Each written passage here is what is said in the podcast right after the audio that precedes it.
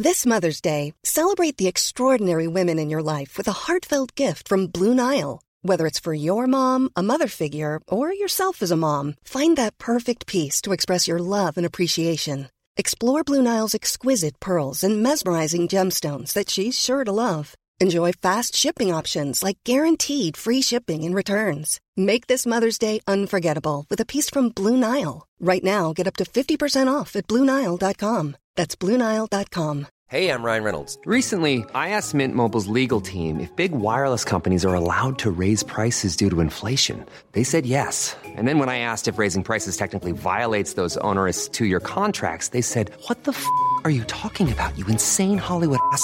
So to recap, we're cutting the price of Mint Unlimited from $30 a month to just $15 a month. Give it a try at mintmobile.com slash switch. $45 up front for three months plus taxes and fees. Promo rate for new customers for limited time. Unlimited more than 40 gigabytes per month. Slows. Full terms at mintmobile.com.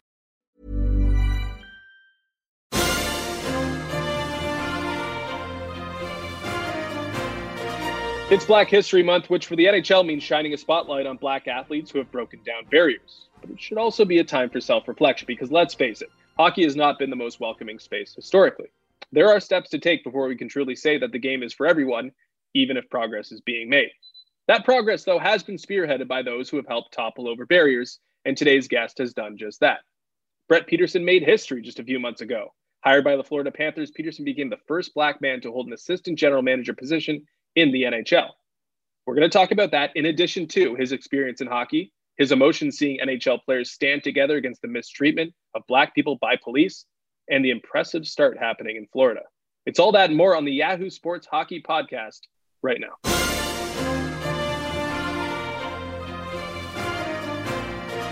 Back in November, the Florida Panthers did a thing that all hockey teams do. They made a hockey hire. But with this hire, they did something that actually hadn't been done before. They made Brett Peterson the first black man to hold a, an assistant general manager position in the NHL. Brett, thanks for taking the time to join me and a belated congratulations on the AGM gig. Thank you very much for having me. No problem. So now that you've had a chance to settle in your role here and start putting your expertise into practice, have you been able to reflect on the barrier you knocked down? I imagine this is a significant source of pride for you and your family. Yeah, I mean, it's um, I, I'm I'm more excited just for the, the game of hockey, um, and especially the National Hockey League, um, that we're continuing to expand and move forward and, and let more people hopefully enjoy our great game. So, um, but it's been um, been a little bit of a whirlwind, but I'm happy it's starting to settle in uh, obviously immense pride, obviously the excitement on your end. Uh, are you having to weigh that at all with feelings of, well, perhaps it shouldn't have taken this long?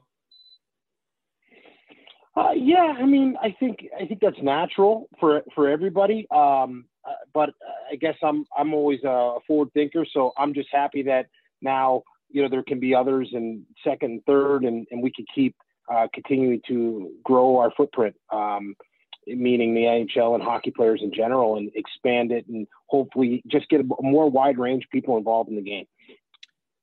What sort of responses have you heard in the months since taking the job from inside the hockey community, from inside the business world that you came from, uh, from inside the communities that you belong to, just on a personal level? Well, I mean, I think the, the the reaction from the hockey community was exactly what I've always experienced as a hockey player. Just you know, welcoming and and excited and uh, friendships. Uh, these a lot of these friendships, they're lifelong friendships. So um, that was you know universally been has, has been amazing. Um, you know, from uh, personally growing up with uh, a non-traditional hockey background at all, um, it's been exciting to to you know very blue collar uh, upbringing in terms of family members and have their reaction and their excitement and you know, you could just say see that people are, um, I guess, excited that something something else is happening, and you know, I think it, it kind of motivates a lot of people and and helps it helps kind of kickstart imaginations for other people. So it's been it's been amazing.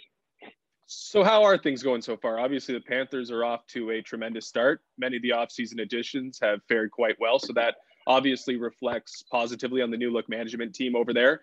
Uh, but this is also a hockey season being played amid a pandemic, and many of the things you were hired to do, I, I assume, have been complicated to a degree. So tell me about the positives, the challenges, and the progress made uh, with the Florida Panthers over these first few months.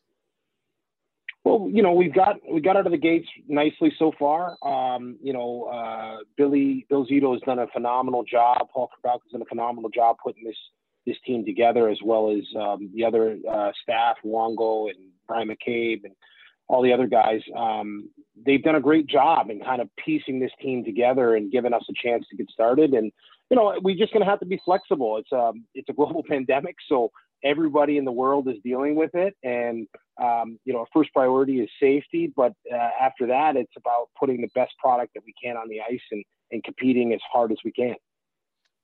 Another part of the job for you is working with the Florida Panthers Foundation and programs aimed to make hockey more inclusive and more accessible in the South Florida area. Can you detail some of the projects that you've been working on on that side uh, and how those programs are developing under your watch? Well, right now it's it's a little bit obviously because of the COVID, it's a little bit slower um, right. than I would have would like, uh, just because we're not able to get out and, and, interact with as many people just yet. But um, you know, really, once we do get uh, our feet solidly on the ground and, and down there, it's it's going to be about attracting, getting people to skate and getting people excited about the game, and, and and really trying to get out in our our area, our county, and and kind of attract people that historically would have driven right by, you know, our our, our practice arena, you know, and, and try to get people in the door and and um, create um, just kind of a new new trajectory for some folks. Um, you know, the the premise of of getting, uh, I guess, hockey people behind hockey is, um, you know, there's just so many things that happen in hockey, in the hockey game, in a practice that I think are invaluable life experiences for um, boys and girls to grow up with and, and hopefully make them better people. So we're excited to get going. We're excited to, um, you know, kind of expand the Florida Panthers footprint a little bit further down south in, in Florida and, and try to get, um, try to get this thing going on the right track. So it's Black History Month, and it's you know the NHL has its way of celebrating that. But the month and the NHL's efforts uh, do shine a light on the issues the league has had with inclusivity and representation think it would be wrong to suggest that the NHL hasn't made progress in that regard. But in your mind, is the NHL doing enough this month all the time? What can it do better? And what needs to happen for the NHL to be operating at maybe an optimal uh, safe space or welcoming space?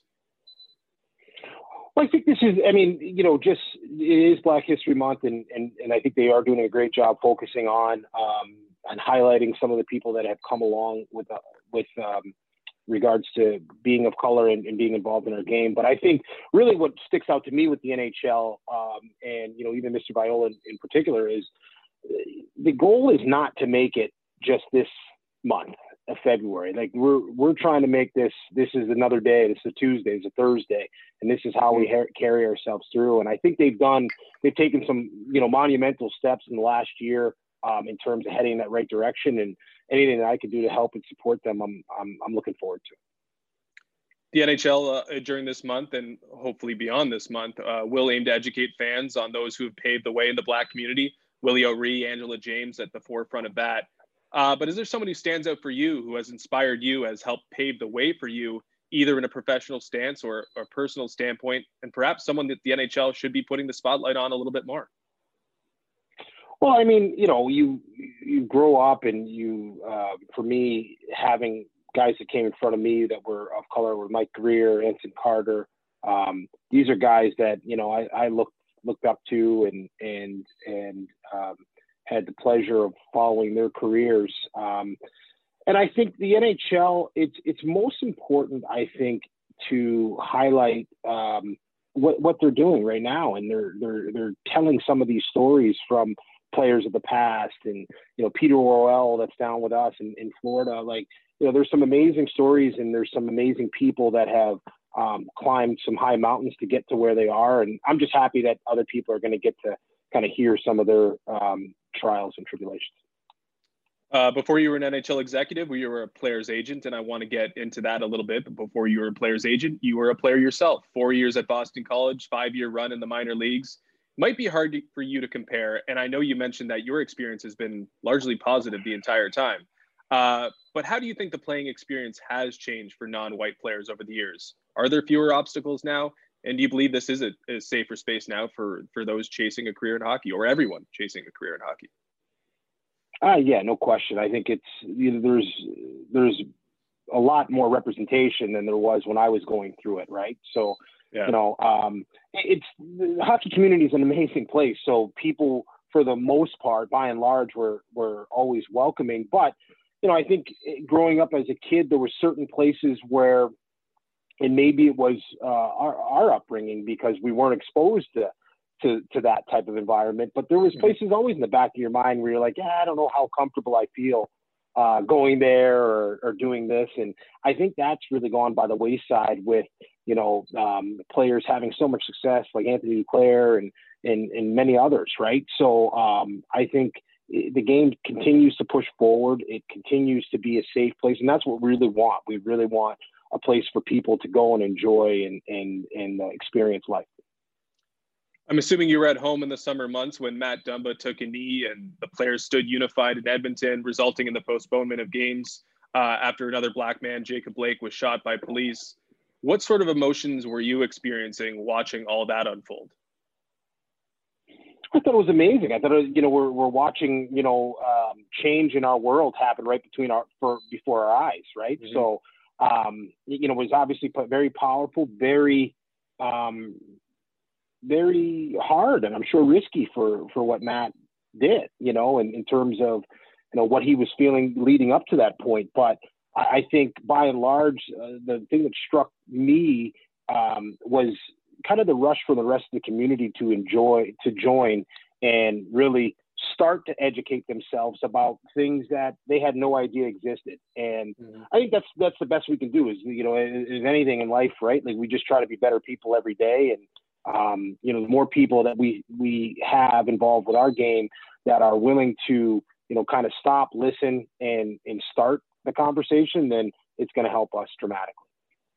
The Hockey Diversity Alliance played a major role in the discussion over the summer and since. Um, for whatever reason, a disconnect seems to remain between the HDA and the NHL, and I welcome you to comment on that if you wish.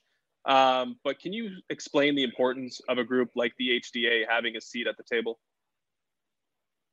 Yeah, I mean, I think you know the the the players have earned that right, and to have that platform, they've they've you know uh, reached extraordinary heights, and I'm happy that these guys are, have kind of created a, a group where um, they can be vocal and they can be themselves. And um, you know, I think it's it's new, right? So it, it's going to be evolving.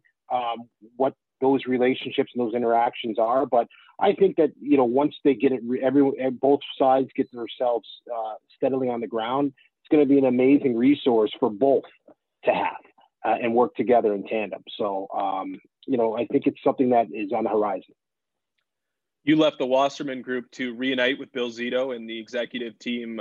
Uh, that's really underscored by experience on the agency side and representing players. I don't know if this is a major shakeup or something incredibly progressive, but it is a departure from the norm to be led by uh, a group that has your background. Uh, what do you think makes Bill Zito such a good fit for the general manager position in Florida? And why do you think owners, or at least the ownership in Florida, has leaned towards the backgrounds uh, like yourself and like Bill?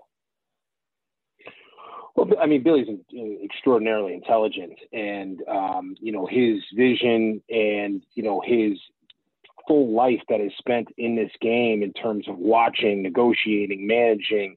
Um, you know, he's had such a storied career in terms of creating um, experiences for individuals. And I think that um, from our background, we, we're excited because we all of us have that background actually being on the other side, working with individual players, right? And kind of helping them through their journey um, seeing where the potholes are, seeing what things may have been, you know, could have been handled better and, whatnot. So um, I, it's it's an interesting perspective. I think it, it's a new and fresh perspective. Um, obviously, there's been other general managers league that have come from the agency model to become general managers, but um, I think we we just have a, a wealth of information to give uh, to a club, and you know we just have such a great blend down in Florida with you know, players and uh, you know people from the business side too. So it's going to be great. In your mind, what is the right front office mix uh, when considering the old guard or the old boys club that has cultivated, you know, tried and true relationships across the league, but also those with business backgrounds like yourself? those who can really hone in on the contractual elements, which is such an important part of the game now. There's also stat, stats and analytics experts. I mean, when considering the mix, what does the ideal front office look like to you when melding together all these different talents and experiences? Well, I think you know Billy's gotten uh, got himself on a pretty good track with it right now. I, I think it's yeah. you know just putting people that work together and, and are excited about um, the great the common goal and, and putting their you know their kind of their self second and the team first and and that's what we're all about and I think with having so many accomplished people around there's there's just a wealth of information and you know you go in to the office every day you're learning something different whether it be on the analytical side or you know from a player background you know you have guys that played over a thousand games in this room and um, you know so I think the whole idea of a great front office, in my opinion, is having people that are participating, inclu- inclusive. You know, um, everyone's kind of pulling on the rope because if you can put all those minds together, then you might be able to do special things. Okay, let's uh, let's shift to the Panthers before or the Panthers' performance on the ice before I let you go. It's been really positive, as I mentioned off the top. Uh, but what has been the most encouraging sign from your vantage point uh, through the first few weeks, I guess? Well, I think they they've just been battling. You know, um, the guys have been battling together. Like, um, hung in there with some games. We've had some overtime games. It's taken a lot of resilience, and um, I think those are great lessons for the guys to go through early. Um, you know, we're not. It's very early in the season. We've got a lot of games to play, and some of them with not that much rest. So. Um, right. We're off to a good start. We're very excited that uh, the players seem to be enjoying themselves, and and hopefully, you know, one one game at a time, we keep pushing them together. It's hard to pick out a move that hasn't worked well for the Panthers right now, at least when looking at the offseason transactions, which you were a part of. Uh, between the addition of Patric Hornqvist, Carter Verhaeghe, Anthony Duclair, Alex Wennberg, has there been an addition that has exceeded your expectations or the expectations of the front office to this point? You know what? I think we, we were so excited about all the additions that we have. I, I think um, we had you know, and I know Billy has high aspirations for every single player that came that he brought in through the door. So, um, you know, I don't think uh, bringing any of these guys together and their success is on accident or we're surprised. We just we're excited. We identified these guys because they're they're high elite talent and they have great character and they work hard. Um, and we're just happy that they're you know kind of earning out in their potential too. Anthony Duclair made headlines uh, representing himself in the offseason. Um, with that in mind, I'm curious how the, the deal came together with Duke and what the Panthers' approach is to harnessing the talent that he does have, but doesn't necessarily show with regularity, maybe uh, as a as a team would like. I think it's just supporting him. You know, um, uh, Duke and Billy have a, a, a, long relationship dating back to uh, Columbus days, and I think um, you know they both feel comfortable working together. Obviously, again, um, and you know our job is really the players have got to play and the coaches have got to coach, and you know we've got to help move the pieces around the board as we see fit, and then help them support themselves to to be the best players they can be. Um, and I think uh, with Duke, he's got all the potential in the world. He's off to a great start, and I hope that um, we can keep supporting him so he can help uh, reach the highest points you mentioned players just reaching their potential, and a part of Keith Yandle's potential is putting up points, which he's done in the early going. Obviously, there was an issue at the start of the season, or or some debate about his future. Has the situation just sort of resolved itself because he's performed on the ice? He's playing great, you know, and we're excited to have him. He's a he's you know one of the best power play defensemen to play in the National Hockey League. Um, and um, we just think that you know it's been a great fit. I think the team it's a testament to the team and in in how um, everyone is gelled together, and, and, Keith being one of those guys. So we're off to a good start, and hopefully we keep chipping away at it. Last one for you. Roberto Luongo is named an assistant GM with Canada uh, for the Olympics next winter. We all know the future Hall of Famer. We all know the Twitter personality. We don't really know executive Roberto Luongo. So indulge us on that and what's he going to bring to the table for Canada when it is time to pick that team? Oh, I mean, Lou's one of the best people that you meet. He's just uh, he's incredibly intelligent. He's driven. I mean, you can't you don't have the type of career that he had without uh, having a whole bunch under the hood, right? So he's you know he was obviously very gifted athletically, but he's every bit of uh, you know, in, from an intellect level on that that level as a player as he, he was there, and as well as just the fact that he's a personal guy. People like to be around him. He likes to, you know, he's a welcoming guy when you meet him, and and you know, kind of wants to, you know, help you to be a better person as well. So.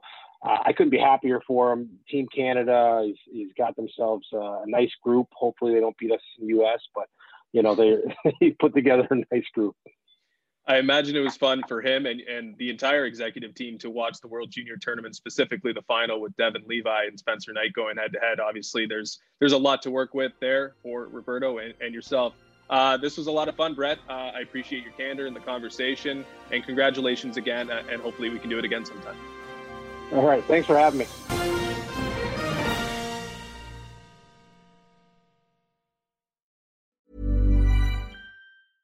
Hey, it's Paige DeSorbo from Giggly Squad. High quality fashion without the price tag. Say hello to Quince.